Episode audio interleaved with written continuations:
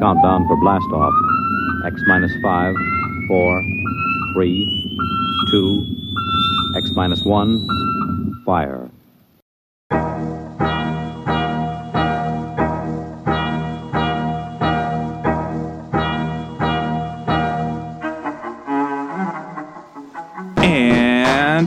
Welcome to another episode of the Forgot My Dice podcast. I am your co host, Robert, doing a poor imitation of Jonathan, who's off spending time with his beautiful new baby.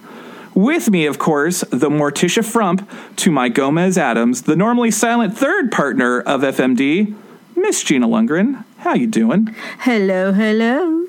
Oh, you're doing a poor impression of me. Pretty much. I mean, I'm you, but I don't know if I'm quite the uh, was it the the banana man?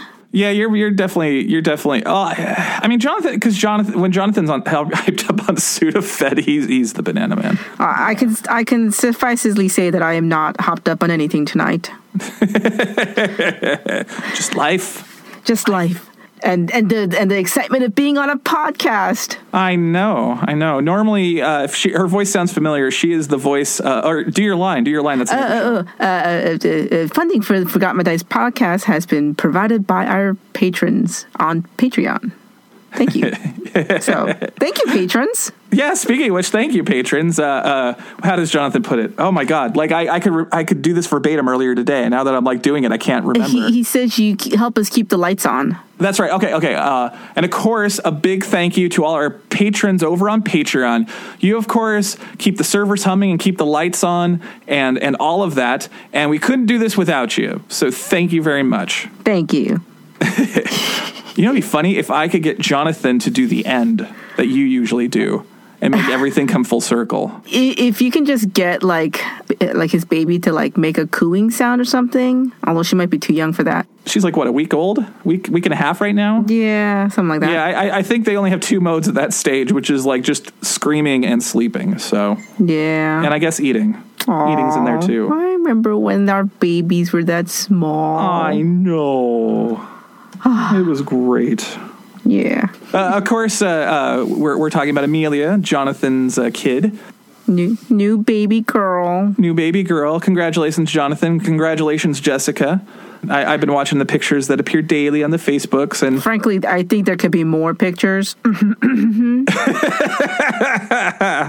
well, maybe, maybe the pictures don't make you angry, so the algorithm doesn't think you need to see them. I don't know. I, I get a lot randomly from from Jonathan as well. I usually clue you in on those. It was funny. Like uh, the first picture he sent, it totally looked like Jessica was holding the baby because it was in the hospital, and I'm like, wow, Jessica's arms are really hairy. And then I realized it was Jonathan. oh, jeez. oh gosh. Well, you know what? This next bit is usually my bit, but since I am doing Jonathan, I guess you have to do the next bit. Oh yes. Uh, when this podcast will be coming to you, it will be Happy National Let's Laugh Day.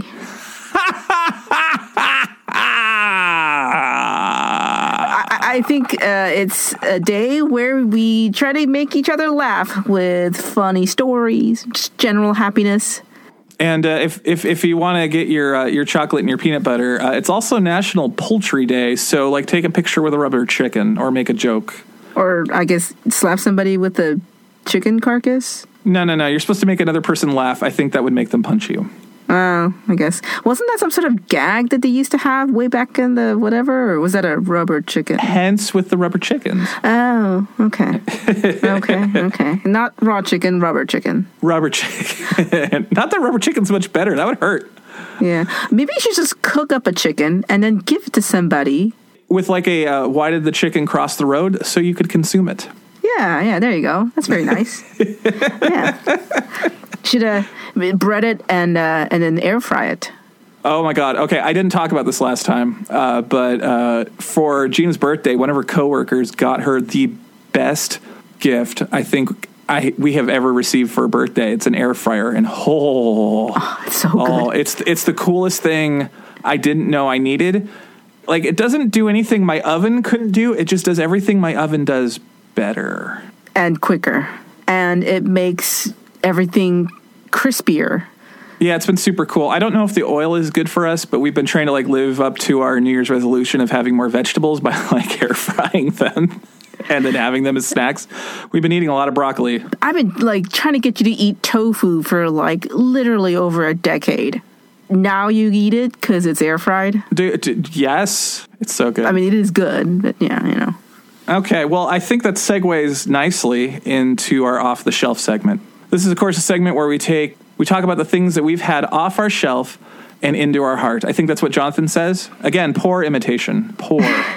You know, isn't that the funny thing? Like, you hear his voice every other week, and you swear you got it all memorized, but then when it comes time to actually replicate what he says, it's it's like it's I don't know. yeah, I, I, I, don't fill you in on this. I hear it more than every other week because we record it and then I, I have to edit it, which means I listen to it again. And then generally I listen to the completed episode, which is a third time. And then generally I'll listen to it another time or two during the week just to kind of see how we did because Wow. uh, I overthink this stuff. And Wow. uh, yeah, yeah, yeah. So I hear it like easily a minimum of three, typically four to five. And I, I, yeah, I'm completely blanking. You know what it is? You know what it is? Like podcast Robert and like rational like Robert Robert are not the same person because like yeah, that, all that stuff is just not clicking over because that's just not the part of my brain I'm I'm like directing energy to or something. I don't know. I got nothing. I, I have no idea what you're talking about. And now you're doing a poor imitation of Jonathan. Oh God. All right, so so uh so oh oh I'll do the classic. All right, Gina, let's shake this up and start with uh video games. God. Video games. I oh hey, I helped you solve some puzzles on The Witness yes. Oh, it's so good. because I'm pretty good at that stuff. Yes, you are. And then you have to like look away cuz you get motion sick super easily. Yeah, so annoying. Like I, I get a little motion sick in cars, but I don't get motion sick in roller coasters or boats. But for some strange reason, whenever I look at uh, third person, not third, no first person games, video It's not even games. first person like you were getting sick when I was playing Dragon Quest Builders and that's like me little dude. Yeah, I don't know. I mean, that's kind of a new thing because it didn't used to, but I don't know. Lately, it's just getting worse. but now it's like, yeah, I just I get so nauseous, and, and Minecraft was definitely the worst. You know, from the beginning, I couldn't watch Minecraft. But I, I really do like The Witness. Those those puzzles are fun. Yes, they are. So, uh, you know, like Welcome to 2011. I think that's when that game came out. But it was the free game this month on on the PlayStation, and oh, oh, we have been playing the bejesus out of it. It is quite good. It is quite good. And you just it's it, it's like Myst. You just sort of roam around this random island with nothing on it, and uh, you solve puzzles because I guess I think you're more like trying to figure out what's going on, right? No, there's no story. There's no verbal communication in that. I, I, I don't know how. I mean, maybe they're trying to convey a story somehow. I don't know. But yeah, there's no there's no communication other than solving the puzzles. I guess because maybe they didn't want to pay to localize it. But yeah, I will say this. Uh, he said he really wanted you to get a really good surge when you have like an epiphany on how to uh, solve something. And I didn't tell you this. I solved a puzzle today, and I like figured it out. I figured out what the because a new symbol popped up, and I'm like, what does this symbol mean? And and then I figured it out during play because uh, yeah, yeah. It, I, I I meant to show you this earlier, but yeah, I was it was so it felt so good to like just figure something out. You're just like, yes, I'm so smart. And it, yeah. Okay, yeah, that, that makes sense. Because yeah, they don't tell you how to solve any of the puzzles. No, yeah, you just walk through a door. It's like here, here, do up, do up and over. Yeah, Well, especially when it's like, here's a new puzzle, there's a new symbol. Figure out what that what it means. yeah, yeah, and they, and they are not shy about that. They just throw them in sometimes. You're like, what does that mean? And it's like, eh, I'm not going to tell you. Let's move over to uh, movies and TV. What have you been watching, Gina?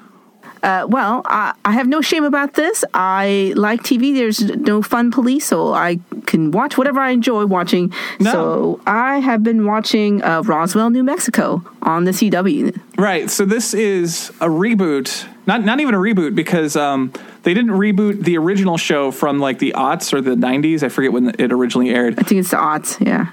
they they grabbed the books and are doing the books and trying not to do what the TV show did. Yeah.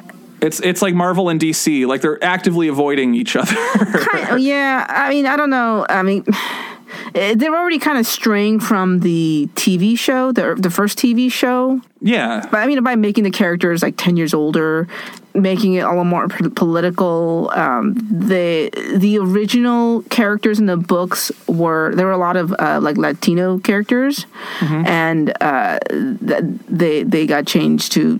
To, to non-ethnic characters in the TV show, the first TV show, Played played uh, played famously by Colin Hanks, uh, the Hanks kid. yeah, and they returned them to their original um, ethnicities in the this new reboot. They're making it a lot more kind of mystery. Well, the the previous show had that too. I mean, it had a lot of like teen angsty vibe, and this is more. Oh, there's angst. Well, there's angst, but Typically, when Gina watches these things, I sort of like watch from the side, and I will do something else. Like I'll, I don't know, edit the podcast or whatever. But I, I watch like, you know, maybe fifty odd percent of of what's going on. You know, for some shows is about all I need. But uh, yeah, yeah, Roswell, there there's some angst.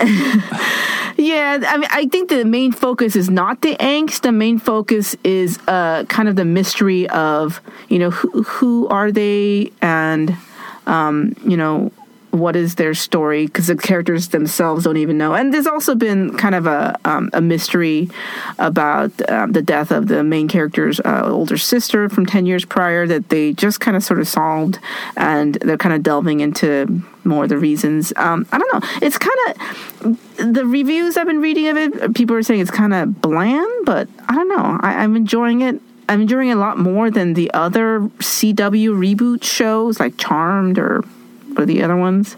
yeah, exactly. like what other ones? yeah, yeah, yeah.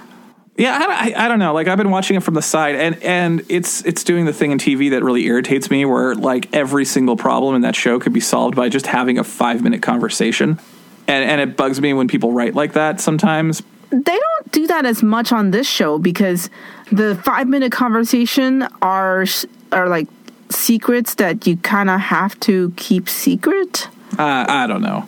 I, I don't know. I think they're setting things up pretty well. Uh, you know, they, they changed one of the aliens to uh, to be a gay character, which I thought was kind of cool. Uh, mainly because in the the first incarnation, there's a little too much like, well, you she's gonna hook up with him, and she's gonna hook up with him, and she's gonna hook up with him, and there's a love triangle or a quadrangle or however many different A rhombus, a love rhombus. Yeah, and it's like, oh God, please. Whereas with this, it's like the main love stories between the, the main two characters, and then the other, you know, characters have side love stories, but there's no triangle or whatever there, uh, which I like. Like if I were to have any kind of criticism, it's that the acting's kind of meh. But you know, I mean, it's it's not like it's a bad acting uh, gig. The other show you've been watching lately. Uh, well, there's a thing that we do at, at work. it's called a TV book club. So instead of writing, reading books, we watch TV shows. And after much going back and forth, we finally chose The Marvelous Mrs. Maisel on Amazon Prime. Which I gotta say, like from what little I've seen of it, I, I'm kind of regretting I haven't paid more attention to it because you've been watching it, While I work out, yeah, and just places where I don't necessarily get to, to get to see it. I mean, you'd like it because you know it's made by the uh, the Palladino crew of uh, Gilmore Girls fame. Heck yeah, Yeah, and so you know they have very witty dialogue, like like way be way beyond normal, like realistic dialogue, because it's like people in real life are not this funny. But uh, yeah, it's pretty interesting. Uh, I love the clothes because it's set in the fifties, um, and Uh, it's not. It's not just the '50s. It's New York in the '50s too. So yeah, yeah, rich upper class New, uh, New York fifties. But it's really funny. Uh, the characters are really funny, and the the dialogue is witty, and they talk a mile a minute, just like Gilmore Girls. I like it because uh, what's her face? Uh, the Miss Maisel, right? Uh, Yeah, uh, Miriam or Midge. Yeah, Yeah, yeah. It's a, it's about a a woman like deciding to basically become a stand up comedian, and you know actually being really really good at it. Like kind of kind of falling into it, but like her her bits are not like bits. It's like she tells stories well, and uh, and and yeah, they're just they're really funny and engaging. You know, and then it's about like the train wreck that is her personal life, sort of juxtaposed with her sort of rising star. That seems to be what the the show's about. But yeah, I don't know. It's it's it's oddly engaging.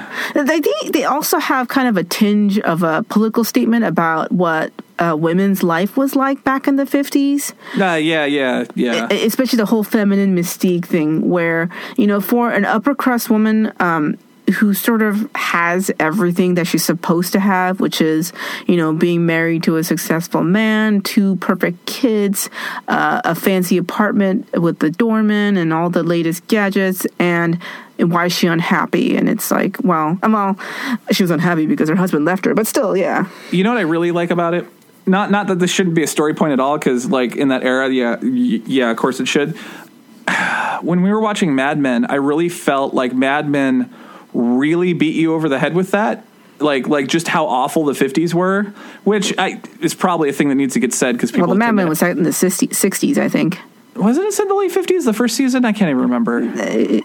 Whatever, Uh, it's in the 60s yeah Si- similar era, similar era. Yeah. We'll go similar. yeah But yeah, it just beat you over the head with how awful the, the era was, you know. And it's and it's like it's like oh come on, I know. Can we just like move some characters forward for the love of God? this show, they're they're definitely doing that, but uh, you know that's um. They're not. They're not trying to say. so- Or, well, they are trying to say something about it, but that's not like what the, the focus of the show is. Like they're they're also focusing on the characters, which is good. yeah it's a character driven show um, and all the the crap of the the 50s is kind of in the background where it's not like you can ignore it but it's it's not the main focus of their life Yeah, Yeah. So speaking of uh, CW teen stuff, or getting back to that, uh, we have continued to be, or we have continued to watch uh, Veronica Mars. yay i really like that show I really do too. It really grew on me. Like the first, I don't know, six or seven episodes were kind of, they're a little sketchy.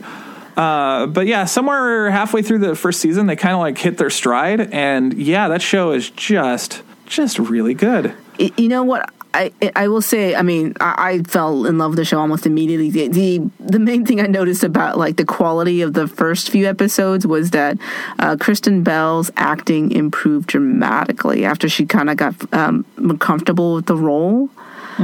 But um yeah and I was telling you like what I really like about this show is that this is what I imagine Nancy Drew to be if she was an actual competent detective. And it's just kind of sad because you know I grew up reading Nancy Drew and I love Nancy Drew, but you know, like I remember, I, was, um, I think when I went to go uh, when we went to go visit my parents and some of the old Nancy Drew books were still there, and I was flipping through them and realizing just how terrible a detective Nancy is because so much of like her detecting is stuff that like she discovered or happens to her or like the bad guy attacks her for because she's getting too close and it's like too close? How? And they just attack her and then because they she gets attacked she gets clues and it's like ah you know this is like i thought it was all exciting when i was like 12 but then watching veronica mars doing actual detective work you're like this is fantastic. Why can she do this? I was talking with Jonathan about this, but I, I was saying how how noir it is and how it surprised me, just how dark that show is, like surprisingly dark in lots of places. yeah. Where neptune california has a fairly high like crime rate So yeah, that place is like like Cabot Cove from Murder She Wrote. Like just just so many people getting murdered, and it's supposed to be this really tiny town, and they say it's in Balboa County, so they're implying that it's like somewhere between San Diego and LA because like they seem to be able to get to those two places relatively easily. So like uh, my guess would be like uh, San Clemente is but kind of it's also close enough for the movie stars to live yeah, that's true. I don't Yeah. I got nothing. Uh, it's a fictional town that's close to close to all the stuff without dealing with the traffic. Um, You know, and I'll tell you what, uh, the Veronica Mars is really giving me an itch to play Bubblegumshoe because, like, I, I started rereading that book one day when I was working out, and it, it's astoundingly obvious. Like when, when Ken Hite said, "I'm so glad I got to write this book because I got to write off buying all the Veronica Mars DVDs uh, for my taxes." uh, yeah, he was not kidding on that. Like that, that is Veronica Mars, the role playing game. Like that is why he wrote it. And, and I, I don't remember if I told you this, or maybe I did at the time, but it didn't register because we weren't watching the show. Uh, one of the sample settings is a uh, a colony on Mars, right? Oh, and it's yeah? called Veronica Base on Mars. Oh my god! And so the name of uh, they call them drifts because they have like a Scooby Dooville and you know like X Menville type thing. They call them drifts. So that one is called Veronica Base Mars. oh my. and he said he pretty and they're like you know it's like somebody asked him in one of the Q and A's like you know it's like you know you got the one of Scooby Doo, you got the one of the X Men, you've got one of you know basic you know Veronica Mars kind of Hardy Boys Nancy Drew setup. Like what what are you riffing on for the space colony? And he's like I just wanted to put Veronica Mars in the book. like that was the only reason that's in there. It's just yeah, it's just that. Just That's just awesome. You know, I'd have to wonder. I mean, the the thing about Veronica is she's really good at figuring out tricks to get information and piece them together. And I guess that'd be the hard part of running a game of it because the players would have to be smart enough. No, but when we were running uh, Dracula dossier, you guys were really good about putting stuff together. That's true. I, I was surprised how quickly you guys put stuff together sometimes. Okay. Well, I mean, well, you know, that'd be an interesting challenge for you if you do ever run run Bubblegum to Chew. We'd have to convince the other people to play it, though. Yeah, yeah. Well, you know what's really fun about Bubble, Gum Shoe? So, you know, like in, in normal Gumshoe, like you remember Night's Black Agents, right? Mm-hmm. So they have like hit points, and then you have like your psychic stress, you know? Yeah. Where if like someone gives you the whammy, uh, you know, the vampire whammy, Yeah. uh, yeah, that's what it comes out of. Okay, so in, in Bubble Gumshoe, uh, those are the same stat, and it's called cool. So if somebody hits you in the face, you take damage to your cool. But if someone like like just like gets that sick burn on you, you also take damage to your cool. And then in that game, you don't like die. Uh, if you lose all your cool, you just like you're you're just out. But someone can like sick burn you into getting knocked out essentially. Is it one of those like you go, screw you guys, I'm going home? Yeah, yeah. You basically you're just like you know you, you well ba- what they describe it as is you, you are just like a sobbing mess. you're just like ah, I need ice cream or whatever. So, That's so yeah. typical Friday night in high school. Yes, exactly. yeah. Aw. All right, so let's uh, move on to reading. I, I will save you. I have read nothing. And I've been reading Outlander. Oh my! I can't help it. I'm obsessed. I, I, so- somebody's got to save me. Well, you, no, well, you, you got to figure out a way to survive the uh, what? What are you? Waitlander, Droughtlander, Droughtlander. Droughtlander. Yes, you're you're you're between seasons at the moment. And isn't it kind of funny because you know because I've been watching it, you've been watching it kind of by proxy, and then kind of by proxy. Yes, I haven't ever brought it up on the show because I, I haven't seen enough. So, so this is the thing that really bugs me about that show. I, I, I do enjoy it because there it, there's some it is oddly engaging, and and what's nice about half paying attention to it is I can half pay attention to only the good bits uh, that I like. First off, Jamie Fraser, like total dreamboat. yeah, Yeah, yeah.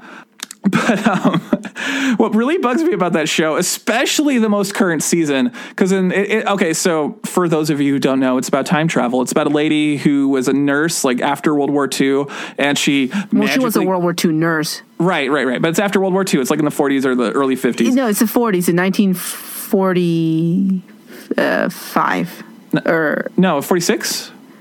Uh, whatever. It, do, Yeah. it doesn't matter. It doesn't matter. But she magically goes back in time to like, like what? 1730 something. 1730 something Scotland.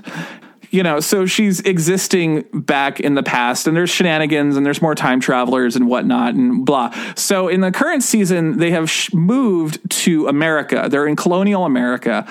Like colonial America was hell, like hell.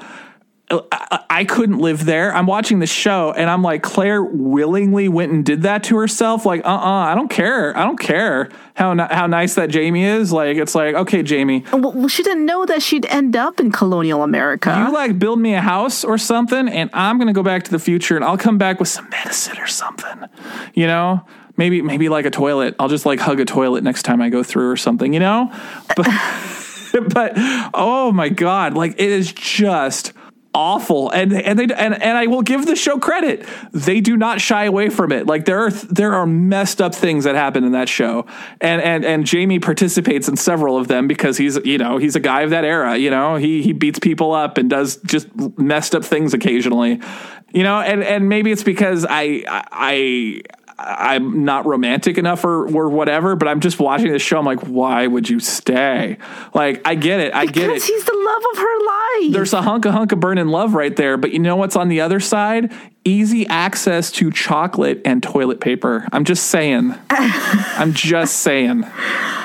well, okay. She had a pretty unconventional childhood, so Yeah, they do mention she likes camping. I remember that coming up. Quite well because she was raised by her uncle um, after her parents died and her uncle was an archaeologist and he would go traipsing around to the various digs and so you know you're you're not going to find modern facilities you know in the pyramids of Giza or wherever the heck you know and so she was learned was used to roughing it I don't know. The, the, book explains it a little more, where she's, you know, mulling over like whether or not to go back or stay early on in the um, in the in the first season, and I don't know. The book goes into more of that. Like for her, she does. She wouldn't miss the trappings of modern life more than she would miss not being with Jamie. It's sweet. Okay. I mean, yeah, you know, if it was me, like, you know, I, I you know, sorry, Robert. Even if you were like, you know, Jamie Fraser, I think I'd want to stay no, here. no, no, no, no, no, no, no, no, no, honey. I'm your Frank, and I am the love of your life. So of course he'd come back. Uh, yeah, yeah. I- I'll be, I'll be, I'll be TV show Frank because he's much more sympathetic. Well, that's true. That's true. Tobias Menzies is is pretty hot. Where do I know that guy from? He's been in in Rome. That's right. He did he play Caesar in Rome? Uh, no, he played no, um, Brutus. Brutus. That's Yeah. right. That's right. Oh, he was so good in Rome. And he, I don't know, and he's in a whole bunch of British stuff. Yeah, he's in Casino Royale and MI5 and The Deep, whatever that is. Oh, Law and Order UK. God, I want to see that because I want to see uh, uh, Martha from Doctor Who wearing one of the wigs because that'd be hilarious. Oh God, really? Yeah, yeah, yeah. Because yeah, because they have to wear those wigs in England. So yeah, they wear the wigs. That's kind of that's it's awesome. Okay, okay, all right. Moving on, moving on. It's over now, and remember, you can't be terribly specific. So I may have to cut a lot of this out. Do you have any thoughts on Sword of the Serpentine? What what what? Tell me your female perspective. from my perspective, I was never a huge fan of uh, sword and sorcery slash Conan stuff. Partly because most of that stuff is male fantasy. Mm-hmm. So you know, I don't know. I think it took a little while to kind of get into it, to get into what what is sword and sorcery. You know, once I kind of got into it, once I figured that out, it was a lot more more interesting, a lot more fun. I just had to kind of treat it like any other fantasy setting, really. And I'm trying to think, was there a lot of magic in that setting? No, no, because none of us played. Uh, well, we can't talk about that. Oh, right, right, right, right. Um, and that's kind of the thing about sword and sorcery, which I always find interesting. It's the the whole low fantasy angle, because in Conan, you know, magic was only done by like evil people, right? Yeah, he had like a couple of friends who who did like some minor magic, but really, really overt, like in your face, cool magic was typically bad guy stuff. Yeah, and I think that's kind of cool. So I mean, that in itself makes it kind of different from your, your, your traditional high fantasy stuff. But on the other hand, it, it's certainly not the first setting to have that kind of low fantasy esque thing. As long as there's no Thaco, how about I'm happy? Thaco is awesome. You shut up. I um, never understood it. To hit armor class zero. So you take someone's armor class, you subtract the Thaco from it. That's what you need to roll in the d20 to hit them. It's easy. Yeah, right. Uh huh. Yeah. Or do you, no, wait, you take the Thaco and you subtract the armor class. Whatever. It, it, it's easy.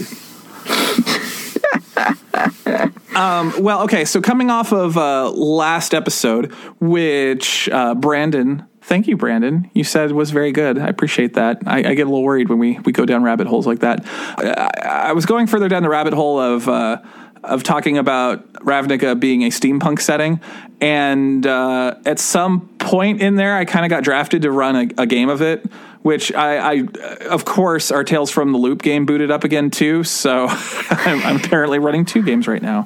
You just you should just accept it. That's your fate in life. Yeah, apparently. Um, but yeah, so I, I came up with a better word because cyberpunk's a little loaded, and uh, I, I, I now I'm calling it neo noir Ravnica because cyberpunk has a lot of uh, noir elements in it but it's uh, you know the the cyberpunk aesthetic. You can just have it anyway and just not mention it because yeah, I don't know. So uh, that, that's my new term. It is now neo noir Ravnica. Um, but yeah, we played uh, we played a game of it, and uh, you guys were were criminals. Basically, you got a job to steal stuff, and you guys went out and, st- and are, are were planning a heist, basically. And Yes. uh, yeah, yeah, everybody seemed to have a really good time. And considering like I, I really changed the the sort of you know the D and D thing of your big damn heroes to your jaded individuals who are now working for money. I don't know. I w- thoughts like how is it on your end? I found it fun. Uh, I mean, I think it's cool to have something different. As I was saying, it is different from your generic "I'm a big damn hero." Coming up with w- ways to be kind of petty and selfish is always fun because you know you don't get you can't do that in real life. I mean, people do, but how about it? it's not good to do that in real life, but in a game you can indulge in your kind of dark fantasies. And uh, yeah, I'm having lots of fun creating my character. I'm working on the portrait. I don't know. Maybe I'll share in the Facebook group or not. Should I set a deadline? Because we could use it as the cover image for the episode. Oh, jeez. Yeah, I don't know. yeah. It doesn't. It doesn't really fit the rest of the episode. Doesn't though. matter. It gives you an arbitrary deadline of next eh. Tuesday. Mm, mm, mm, we'll see. we'll see.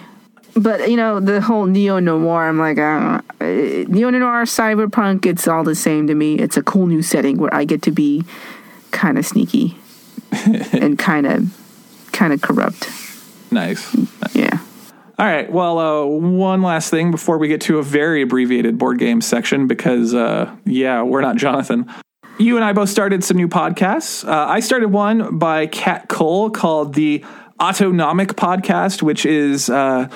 Uh, uh, for a long time, she'd been talking about doing a uh, a let's play podcast, but aimed at uh, you know more of a, a, a teen kid audience. You know, definitely like safe for work type stuff. That's nice. And uh, yeah, yeah, I was because we were we were driving back from my parents' house uh, last Christmas, and we were trying to find a, a podcast for anyone to you know listen to because she wanted to hear a game, and we we couldn't find anything, which is sad because by that point there were eight episodes of that podcast out. Yeah, well, I mean, we found we're just googling and just searching. Yeah, and, yeah. it's not that there were there were there weren't podcasts. It's just they were I don't know, not very good. uh, positive podcast. We'll just move on. But yeah, Yes. uh, th- this podcast is very good. Uh, Kat is the one that did the uh, the campaign podcast on the the One Shot Network, which was Star Wars for a whole long time. I know Jonathan was listening to that.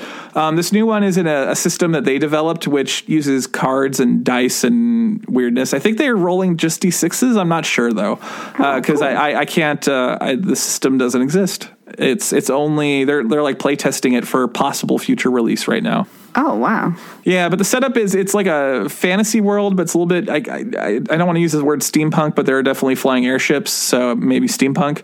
And you know, there's elves and humans and whatnot, but there's also like cyclops people and dudes who have like they look human, but they have turtle shells. And uh, yeah, it's a weird setting. It's it's supposedly very loosely based off of like Indian stuff and and that area of the world. But yeah, it's it's interesting. It's definitely fine for anyone to listen to because there's there's a lot of hijinks but you know there's no there's no swearing. There's no none of that. It's just you know good old goofy fantasy stuff with a bunch of improv people.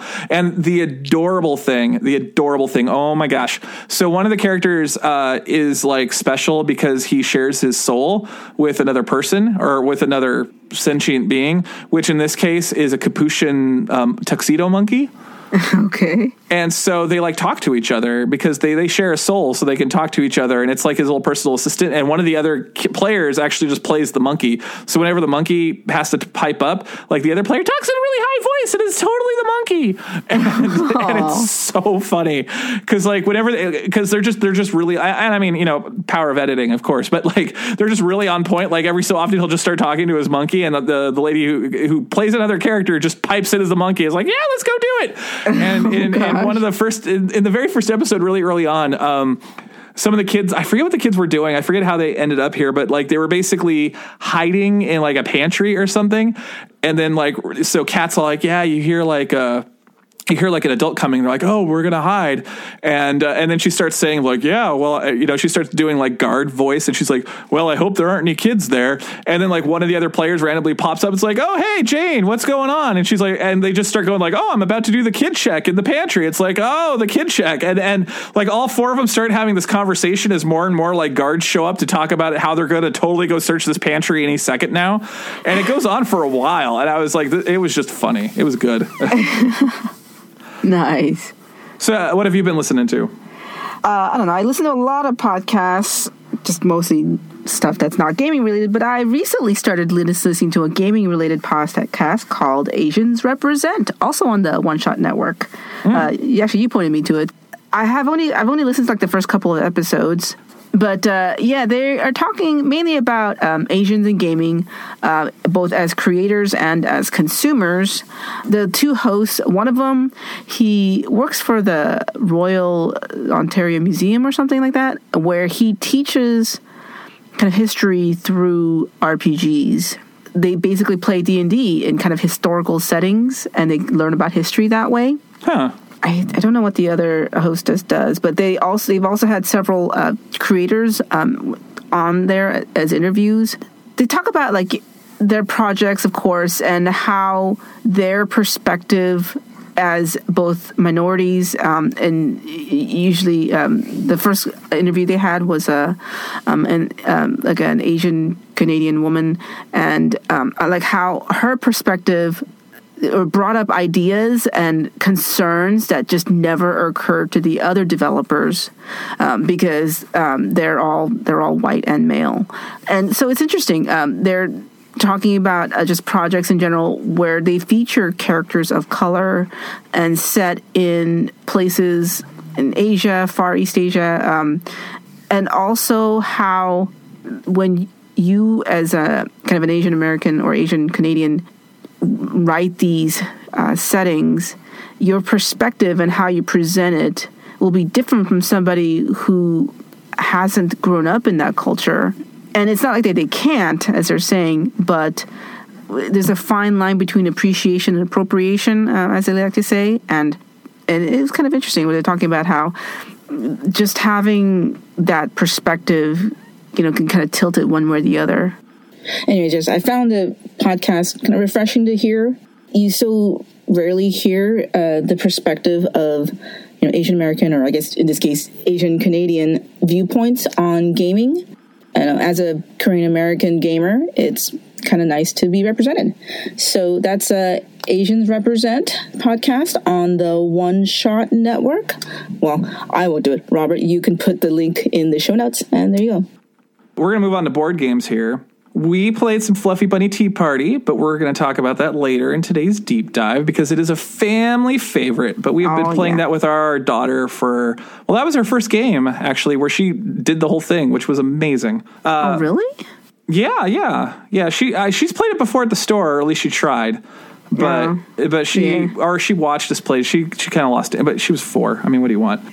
But that same we had a game night, and we also played Betrayal at Baldur's Gate, which is a reskin, I guess, of uh, Betrayal at the House on the Hill. Just pretty much plays the same way. The only difference is uh, everything's themed around Baldur's Gate. I was so I was so torn about that game as I was playing it because I liked all the the Forgotten Realms references because they were heavy in that game, and I always enjoy a good Forgotten Realms reference.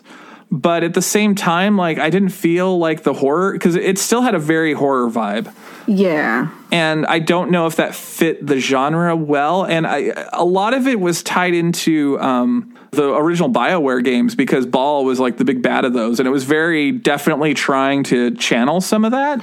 Well, was the game a horror game? I don't know. I never played any of those. So, but like just just all the talk about Bhaal really made me think that they were trying to get at that, and and in Baldur's Gate no less, because you know the Baldur's Gate video games. So Yeah, I, I- I think that's kind of an interesting thing thought because the original Betrayal is uh, about a, a haunted house, and there's been so many haunted house movies yeah, uh, that uh, that comes with all sorts of plots and themes that you know you, we, when you have the the haunting, you know, it could be so many different scenarios, and you've you've kind of seen them, and you can kind of you know play them, and it's fun. But with uh, Baldur's Gate, I, well, I don't know if it was a horror setting to begin with, and then the various hauntings, I guess. Well, and that was the problem too. Like they called it the haunt. You know, like I wish I wish they had like leaned more into the fantasy aspect of it and and renamed everything. You know, because like they had um, it was still omens. It was still um events which events is fine but i'm like i don't think they should have called it omens they should have just leaned into the fantasy part harder and you know not called it haunts not called it omens like just been a little bit more used d&d isms i guess i don't know what you could have used but you know like because the items were D&D items. I don't know. But I mean, overall, like my, my opinion of that game is it really made me want to play Betrayal in the House on the Hill again because that game's still fun. Uh, that's an awesome game. I enjoy playing it. I, I don't even like horror movies, and I enjoy playing that. Yeah, yeah. Well, yeah, because horror tropes are fun. And, uh, Yeah. and it made me want to, it made me really actually interested in the, uh, the legacy game because if, if this board gaming thing keeps happening once a month, like they kind of implied they wanted to do, because we had some friends over. We have Uh, friends now. I don't know, positive podcast. So I, I, I don't know. I mean, I think I still had fun. So I, I will agree. It was still fun. It was still fun. Yeah, because because you know, Betrayal is a good game, or Betrayal House on the Hill. So play it, everybody. All right. So I think we're done, right? Uh, yeah. All right. Well, that brings us to the end of our off the shelf segment. What's Jonathan usually say here? Uh, Isn't off the stay tuned or take a break, and then we'll be back. Oh yeah, the- yeah. We're we're gonna take a quick break. We're gonna come back with the wisdom of crowds. Do you have a tabletop, board game, miniature game, or RPG that you're going to release for retail? Or do you have an upcoming tabletop Kickstarter that you're about to launch? We would love to interview you for a future episode of the Forgot My Dice podcast. Send us an email to fmdpodcast2016 at gmail.com to schedule an interview.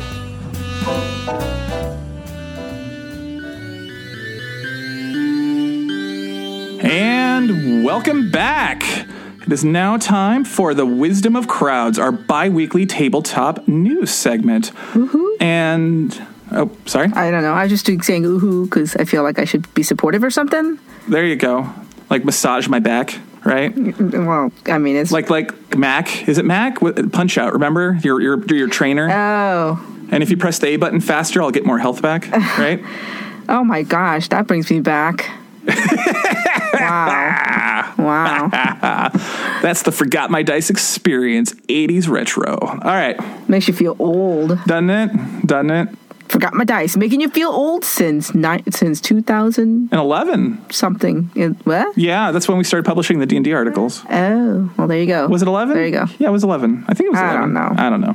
All right. Anyways, All right. So first up, uh, I found this little bit of trivia, and I'll have to remember to ask Jonathan about it next week because I thought he had one of these. I could be wrong, but anyway, uh, Modiphius has announced not one but two uh, RPGs set in the Fallout universe. Our cup runneth over. With Fallout RPGs, they're both called the same thing, which is a little confusing because they're both called Fallout Wasteland Warfare. I, I don't get it. Maybe maybe the, the actual RPG will be called something different. But the first one is an it sounds like it's like a TM or something, like Fallout Wasteland Warfare TM, yes, and then yeah. role playing game and tabletop game. Yes. So the first one is uh, an expansion to the miniature battle game that they have already released, which will add a more narrative element. It sounds like you'll be able to create characters, maybe units, maybe whatever, but it'll add a lot more role playing elements to the already existing tabletop game, including making original characters and whatnot, which uh, sounds kind of interesting and cool. It's uh, I like I, I I enjoy games that let you do stuff like that. Tho- Those are the best parts.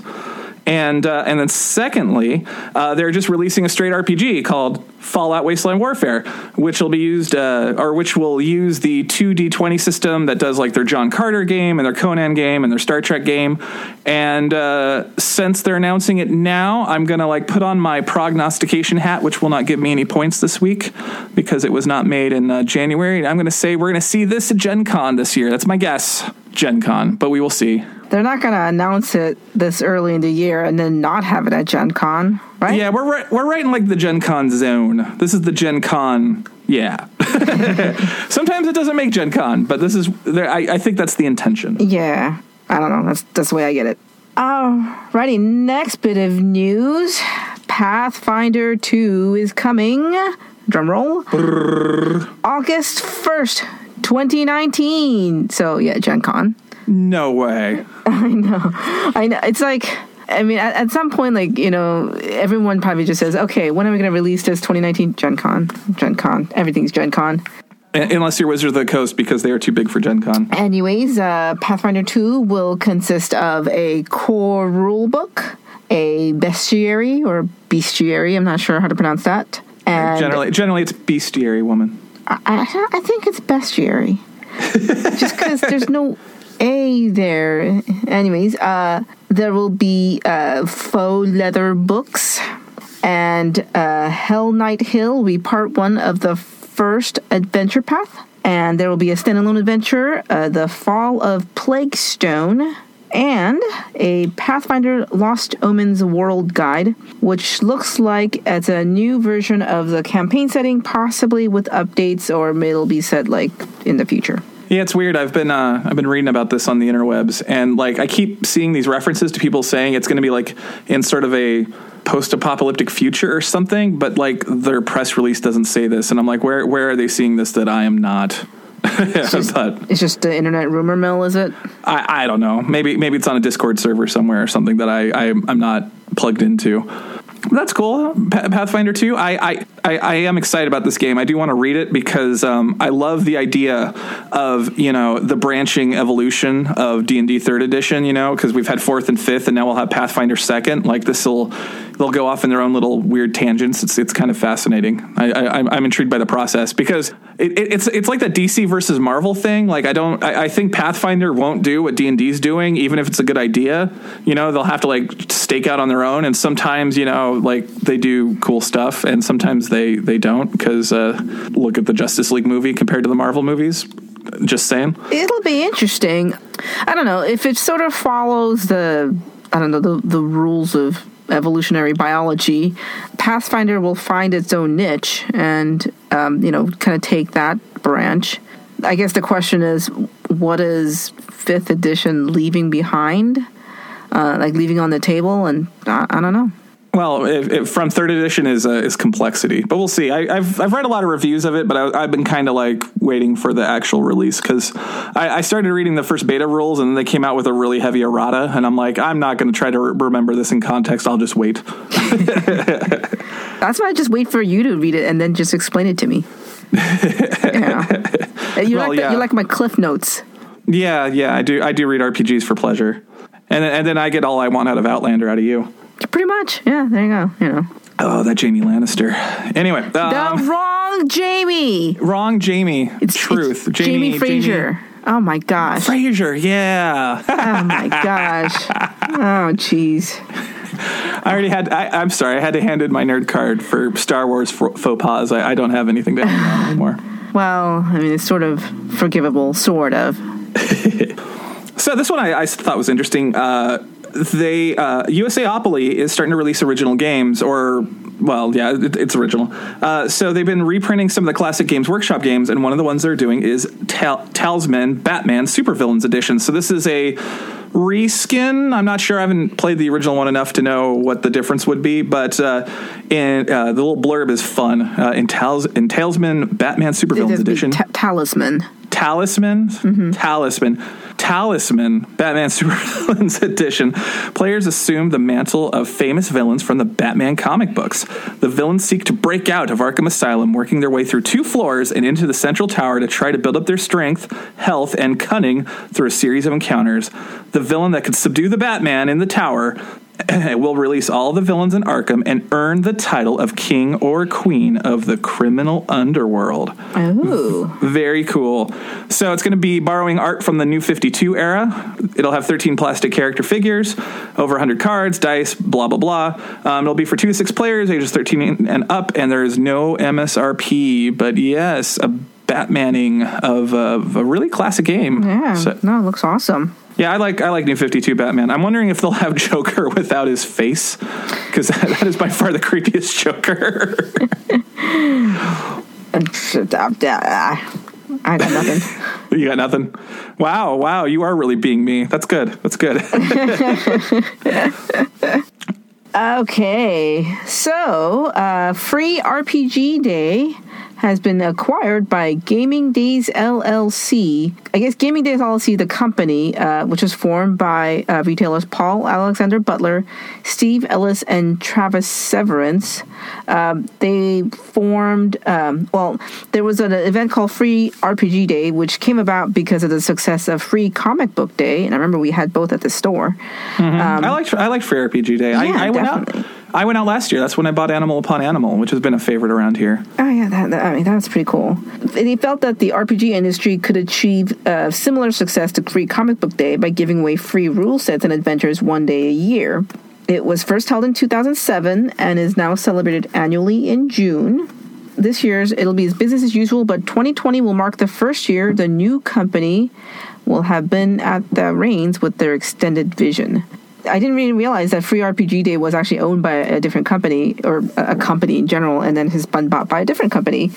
But uh, that's cool. Uh, I really like Free RPG Day. I like seeing the potential that uh, Free RPG Day could bring to, you know, encourage new gamers, especially uh, you know young gamers, into the store and to do this. And Yeah, well, it was always nice too because um, there's a lot of new people playing Fifth Edition, and it's a good opportunity for them to sort of expand their horizons. And and I remember a lot of them took that.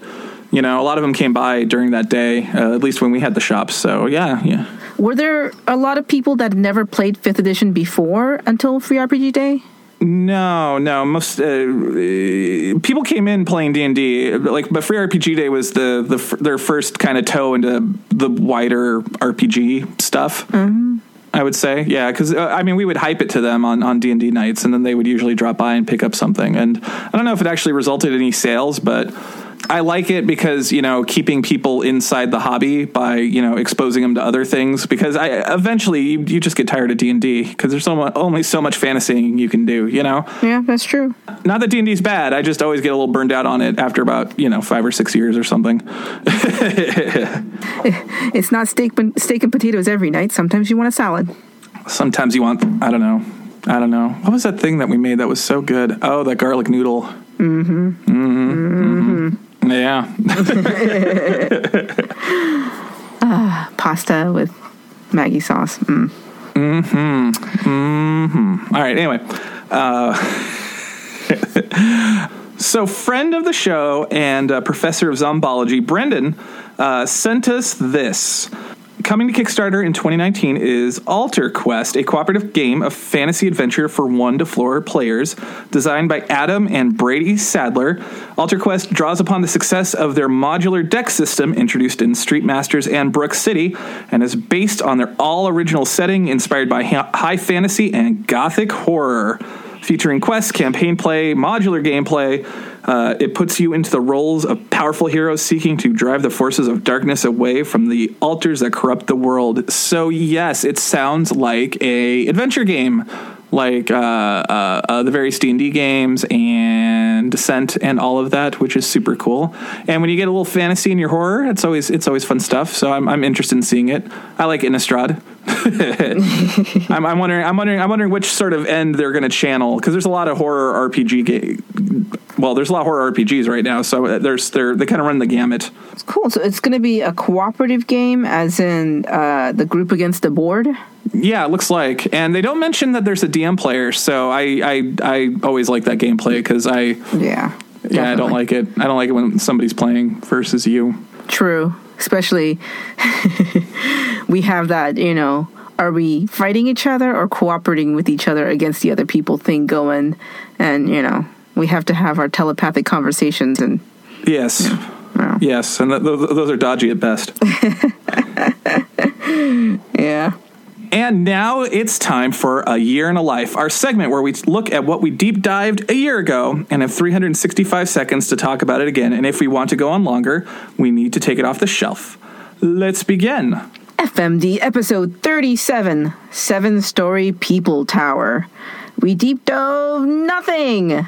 Well, technically you, not we, but uh, talked about You're how to. silent, you're the silent third partner. well, true, true, true. You're like you know. part of my st- my writing staff. I'm like down a writer today because you had to write your own material. Well, true. You know, uh, things we got we got to do to support, uh, you know, paternity leave. There we go. That's right. You know, we support you, Jonathan. Have fun with your baby. That's right. Uh, we talked, or you guys talked about, or we talked about how to mature your board game collection. So, yay! Yay! uh, so I was going back and looking through the notes of that episode. And uh, we also had a segment called Fans Fill Up a Segment. That was our first one. And I'm like, I need to listen to this episode again. I just haven't had time. I'm so behind on my podcasting right now. I'm so behind. Vaguely remembering that segment. Yeah, yeah. Like I want to listen to it again because I, I, I, we had the questions in there that we answered, which was funny. Uh, but I, I'm curious what we actually did. I remember why we did it because Jonathan had to like go away, but he had like a whole bunch of free time for some reason. So like we recorded that episode like stupidly early. Oh yeah. so, so we couldn't like do a news segment or anything because it would have been like four weeks until it aired. Yeah, it was it was nutty. Oh yeah, I remember. And then uh, I was raving about the story of Tetris by the gaming historian. Which, which uh, you made me watch. And, I uh, did. What'd you think? I thought it was awesome. Uh, I mean, I didn't realize that there was so much intrigue in a game like, like Tetris. It was like a spy thriller. It was amazing. Yeah, I know, and it's definitely telling you like like the business of board game or not board game, the business of video games. It's uh, far more complicated than you think. Right? Yeah, yeah, and it's it can go wrong so easily. Yeah, yeah, and, and people just kind of doing shady stuff. yeah, Yeah. yeah. I, speaking of things we need to get off the shelf again, I, I, sh- I should watch that again. That one was in particular very good. Yeah, that was pretty good. And then uh, also in the notes, we made note that Jonathan was goofy enough. Was he hopped up on like something? Uh, I don't know. I I think I think the note said lack of sleep, but it was he was goofy enough that we put it like right in the billing, so he had to be like pretty out there. So maybe it was like a combo because it said he was tired, but I bet he was on Sudafed because it's you know March. Yeah. Although I, mean, checked the weather today. Do you know what the weather was in Austin today? What? 80 degrees, 82. Oh my gosh. I know, right? Dang. Yeah, it was like 40 here. Wow. yeah. so all the flowers are well, it's too early for them to bloom, but it's And and ce- cedar's over, right? Cedar's usually in February. yeah. I don't know. There is is nothing but allergens over there. It's like the air is just full of crap. So you know, if it's not one thing, it'll be something else. There you go. Yeah. Okay, well, I think we're done. Are we done? Yeah. Okay. All right. So uh, stay with us. We'll be right back when we deep dive a family favorite of ours, Fluffy Bunny Tea Party. Hey. We love getting feedback, so please let us know how we're doing by hitting us up at one of the following. You can join us on Patreon where we post bonus content. You can also message us or tweet at us on the Twitter. Find us at Forgot My Dice. You can join us in our Facebook group at facebook.com slash group slash FMD podcast. If you like the show, the best way for more people to find out about us is to give Forgot My Dice a review on iTunes, Stitcher, or Google Play. Lastly, for those of you seeking experiences beyond our concepts of pleasure and pain, set the Lament configuration to full hell mode. Oddly, you can find us in several levels of the labyrinth as the only thing playing on the radio. Wait, what? I have such sights to show you, Jonathan. Ugh, I need to take your Netflix account away from you.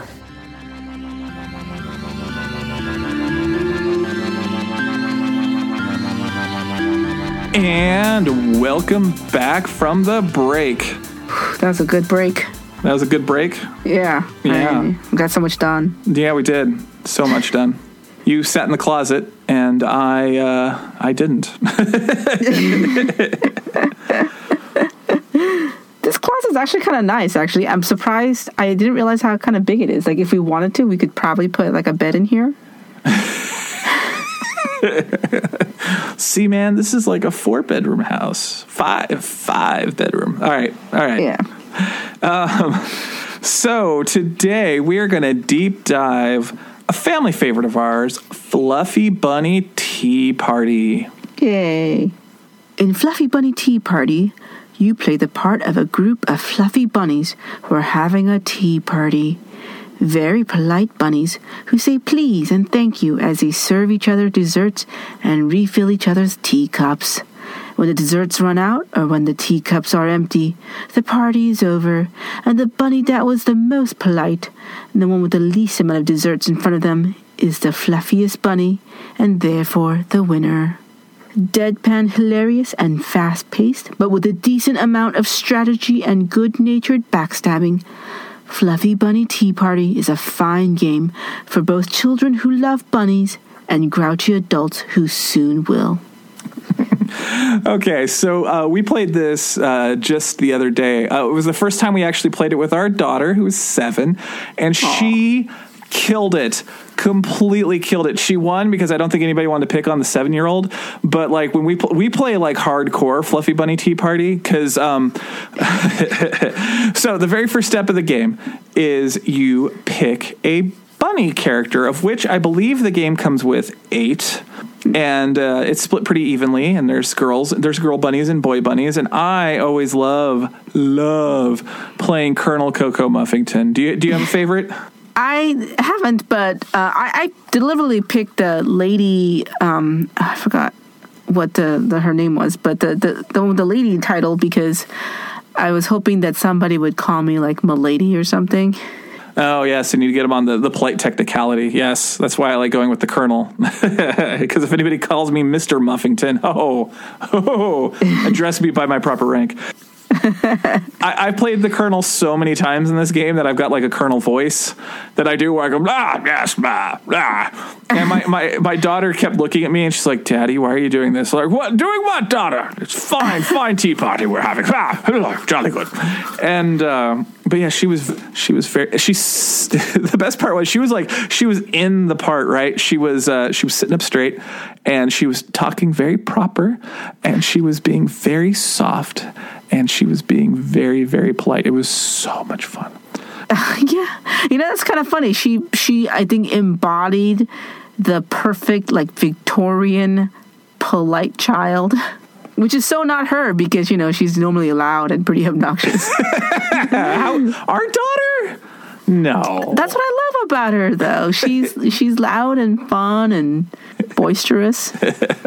But yeah, you're being polite, and uh, you have a tray of desserts in front of you, and the desserts are worth a certain amount of points. Um, usually, the more decadent, the more more points it has. Um, there's some tricks to it. Um, Yeah, there's uh, there's four tarts in the game, and tarts are worth four points each. But if you manage to collect the entire set, they're all worth zero. And there's like cookies, and cookies are uh, they always remind me of the uh, the guards from uh, Guillotine, where uh, one cookie on your plate is worth one point, but two cookies are both worth two points, and so on. So if you get all four of them, they you have 16 points of dessert on your plate, which sucks. yeah, and the and the carrots and the celery are negative points. All right, so we're, we're we're we're skipping ahead. So so Fluffy Bunny Tea Party. There are. I guess technically three decks because they have the, the character deck. So the first thing you do is you pick a character. The character doesn't matter. They have a little they have a little blurb on the back of the character card, and it's fun to read. And uh, I, I quite enjoy that part of it. And then on the front is a little portrait of a bunny person in in Victorian wear. Uh, that cute. card goes on top of your T card. Your T card is basically it's double sided. Uh, it's uh, the top has uh, you know they have numbers on it, so there's four on the top and like three on the bottom, and then on the reverse side it goes two and then one, and that's just how many sips of tea you have. So if you if you you know we'll we'll get to taking a sip of tea, but if you take a sip of tea, you know, and, and you have four, then you flip the card over and you go to three, and then the the three number is what's popping out on top of your character portrait. It's it's pretty easy. It's just a, it's just a, a, a timing mechanic essentially. Yeah, it's just there to keep track of how many sips of tea you got left. Right, right, right. Uh, they have a dessert deck, and the dessert deck is how we just described it. It's uh, the name of the game is to have as few desserts as possible, point wise and numerically. I, I won a game once where I was tied, but. Uh, I had six points and my opponent had six points, but I had two three point desserts on my plate, and they had like five things. And so the tiebreaker goes to who has the fewest amount of things and the least amount of points. Um, but normally it's just the least amount of points. And Aowen won, I believe, with two. yeah, she she lucked out. Yeah, she. Well, I, again, I don't think anybody wanted to pick on the little girl. Yeah, she. I don't know if she realized she was at like she had that uh, advantage or not, but she she had that. Yes, she did. If she used, if she did it on purpose, that'd be just amazing. Yeah, yeah, no, she wrecked it. Um, and then there's a, a final deck, which is uh, cards you play from your hand. You start with three of these, and uh, you you can draw more as the game progresses. It's part of the turn. Uh, you you can either uh, well, we'll get to the turn order in a minute. These do things like serve a dessert or get trade a dessert. So some desserts are worth negative points, like the celery and the carrot. Uh, so you can trade your four point for a carrot or whatever. Um, some of them are just like frolic to the left, and that means everybody gets up out of their seat and physically moves to the, the seat to the left of them. Uh, you take your tea and your character with you, but you leave all your desserts. And so, you know, if somebody next to you is is winning, you can basically take their spot. Um, and they have frolic to the right, and then they have uh, you can Like- switch like switch seats. seats, yeah. yeah, yeah, yeah. So it's it's it's a party game. You know, I mean, it's not it's not very deep. The turn order is You can either take a sip of tea or draw a card. And then uh, the second thing is you can play a card or pass. Yeah, So pretty easy. It's just that simple. yeah, I mean, it, most of the time you're not going to pass because you're going to want to play a card. Yeah, Uh, yeah. The most frequent card, I believe, is serve a dessert um, Yeah. from the tray to somebody else. Yeah, yeah, yeah. and uh, you have to be very polite when you offer a dessert, and the person receiving it has to be very polite and, and accept. Well, it. you just have to be very polite at all times. Because here's the trick: yeah. if you are ever impolite, somebody can call you out on it, and if the rest of the table agrees, then you have to basically tap your character card, and that means when it comes around to your turn again, all you can do is untap yourself. Sometimes I use this to my advantage because if I get tapped, I just start being very vulgar because I can. what are you going to do? Um, when does the game end, Gina? the game ends when uh, somebody has uh, drank all four sips of tea, or if the dessert tray or the dessert pile runs out. Right. So if you need to go to it's it's like decking yourself in magic. If you need to reach for a dessert to put on the tray and you can't anymore, the game is done. The party's over. There are no more desserts. And that's it. And that point you just count everything up and, and you move on. Like and, and you declare a winner, the, the fluffiest of fluffy bunnies. And that's it. It's it's really dirt simple. So, Robert, based on our questions that we normally ask about these games, uh, how is the rule book? Um, I don't remember because I learned how to play this game so long ago. I don't think I've ever consulted it in like years. I think I think we had to pull it out because I, I I had to look up ha- what your hand started at at the beginning of the game. Yeah, the rule book is essentially just like a sheet of paper. Yeah, yeah, Uh, folded into descri- fours. Yeah, and it describes the cards that are in there, and the, it does describe some of the tricky cards that you might. That that's why I kept on consulting it because um, I was wondering like what kind of cards are in the, the deck with the the cards you can play, and they had things like oh, and then what kind of desserts were there um, because they were saying like okay if you uh, get the carrot cake, the carrot cake is worth like six points. Uh, yeah, I believe that's that. But then if you that means you can treat each. Um, well, you can choose from then on. Well, yeah, or no, that was like one of the one of the cakes, and the other one was uh, if you have that one, then all these other desserts that are normally worth one point can be counted as negative one points. And uh, yeah, a lot of little things like that. So it, it kind of made me think about strategy for like what kind of dessert is coming, what kind of cards are in the deck that you can play and and then uh, that also told us that uh, when we move to the left or switch seats or something, we still take our teacup with us. Yeah, yeah. But then leave our dessert and cards behind. it's not that there's no strategy to this game. I mean, it is a party game. It's simplistic. I, I, I don't think we either of us would deny that. Yeah. but um, I mean, there is a, there is a bit of strategy. Like getting specific types of desserts are good. Giving specific t- types of desserts to specific people is is bad for them. and, and like moving around and whatnot. I mean, there, there's there's places to be played by this, but it's all randomized by you know a shuffled deck and all that, so you can't count on anything yeah. and again, like the whole being polite thing, you know, I- and that being a rule, I think that's uh, I, I think that's the name of the game. Yeah. The ruthless politeness is the main fun gimmick of this game. That being said, I can't think of anything that's off in the execution of it because, like, I mean, yeah, it's it's a simplistic game, but it's not really trying to be anything but like a simplistic party card game. You know, like a, a good icebreaker. Yeah. I, I think if there was anything in that last game we played, it, it took a surprisingly long time to play with six people. Yeah. Now, given we were chatting and being weird and and you know doing the adults talking stuff, but it's, Well, and then Awen also did take forever to make her decisions. yeah, yeah, she picked up some of her mom's analysis paralysis. Barring that, I can't think of anything that was wrong with it. yeah. I mean, it is kind of what it is. Um, well, actually, I don't know. Maybe there could be more variety in the uh, the the cards you can play. But then on the other hand, the the majority of what you want to do is get desserts off of the dessert tray onto other in, in front of other people, and th- you know that's that's the majority of the cards. You know, I, I think the other thing that they, they don't spell out loud, uh, but you really need to say, is this game heavily relies on your investment. Because if you just sit there and play the game, it's like, I'm going to give you this dessert, you're welcome, or whatever. You know, you don't get into it. you're not going to have a good time. It's a party game. It's all. It's a lot more about the people who are there. And like I said, like we we go all in. Like we made little like uh, like name cards so we could address each other by our character name, and we would talk in voices. And you know, we we were really getting into it. and you were getting people in the whole elbows off the table thing. Yeah, yeah. Which then Aowen glommed onto, and it's like, oh, there was no way anybody was going to put an elbow on the table, or she was going to get you.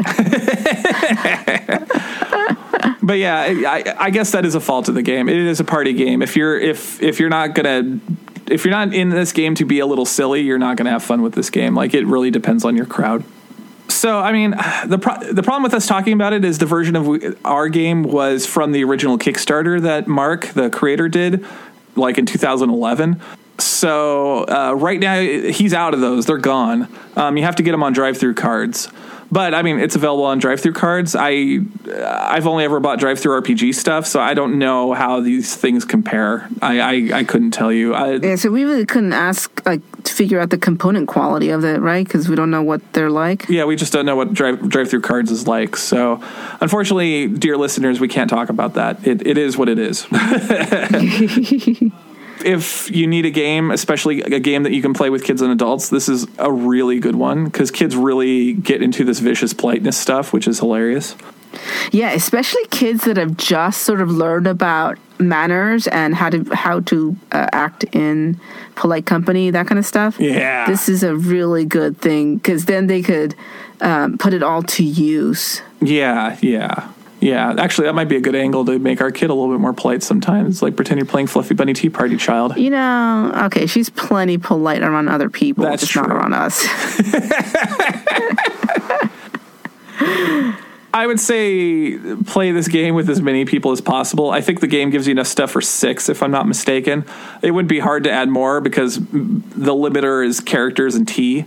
It, it's a party game. Play it with a, uh, as big a crowd as possible. I think would be the best bet. oh yeah, definitely. I played it with- especially when you like start frolicking to the left and stuff and making everybody frolic. that's that's hilarious. That is hilarious. What do you think is the the least number of people um, you I, need? to I play have played game? it with three, and it was not. It was fun, but it wasn't. It wasn't six player fun. Yeah, it definitely is one of those where the more people you have, the the more fun it is, right? Yeah. Do you think it could be played with something like ridiculously crazy, like twenty players? I don't know. I think it would break down because a turn would take forever. I mean, you'd only get like two cracks at giving out desserts at that point, you know? Yeah, true, true.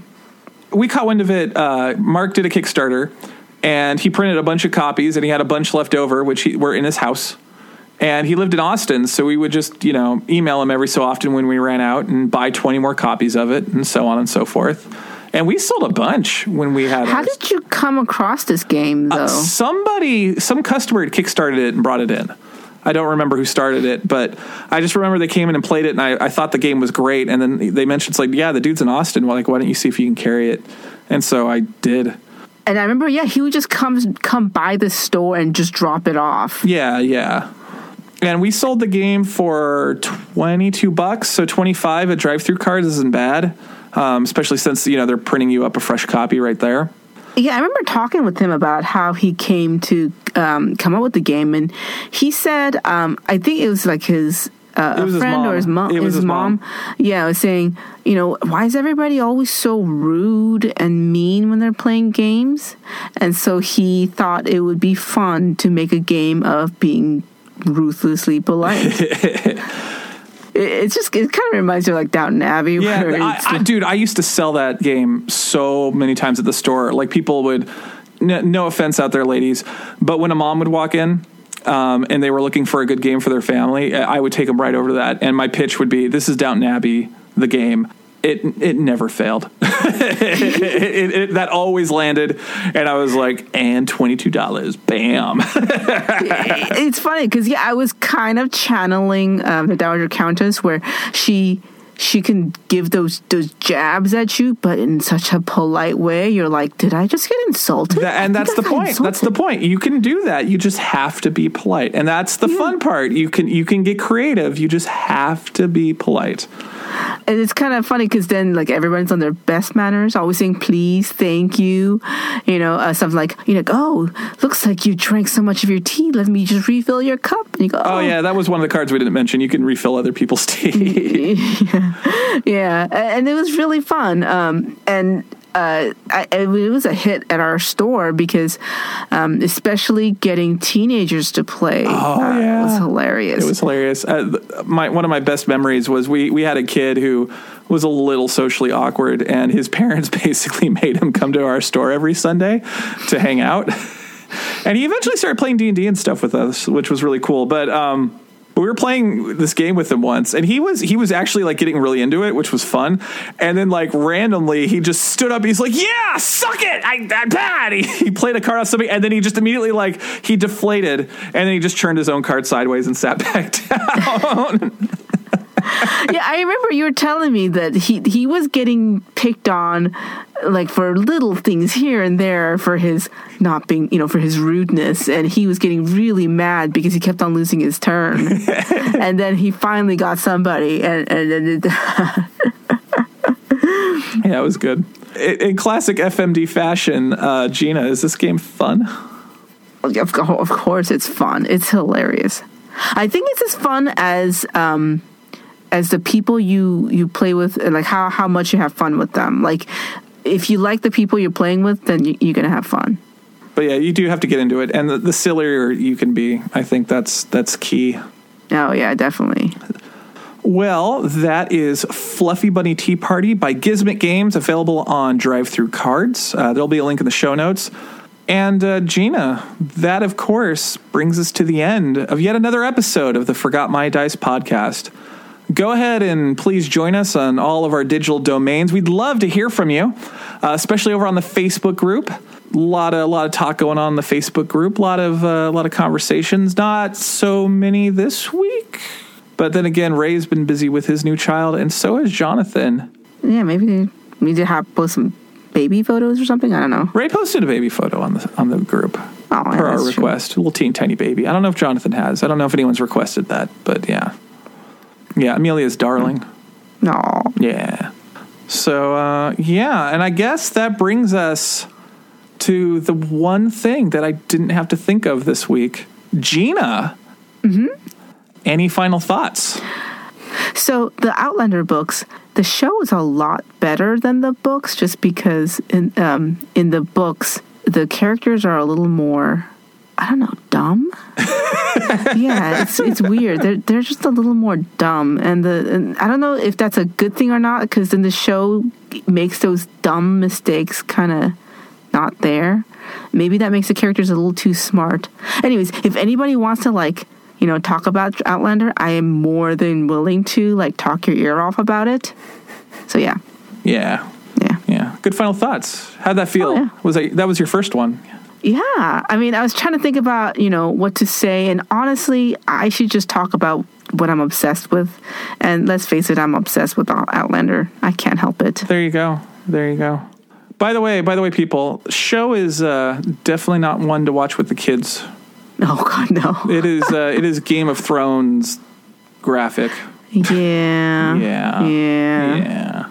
The book actually has a lot more the uh, the steamy scenes. Ooh.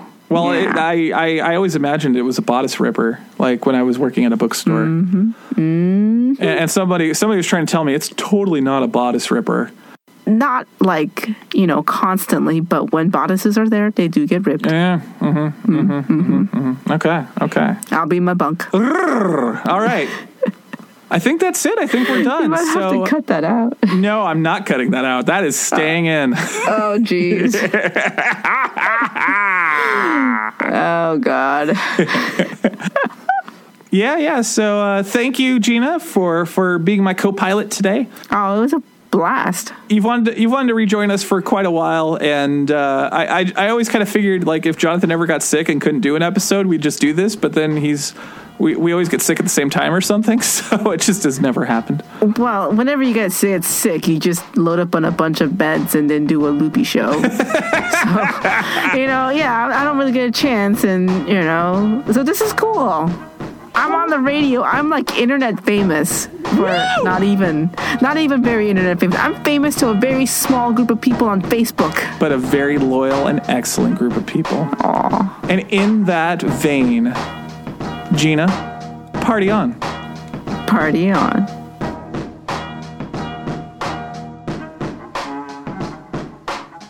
The music you heard in this podcast was Intro by Elithiel. Additional music was provided by Brian Winkleman. Funding for the Forgot My Dice podcast was provided by our supporters on Patreon. Thank you.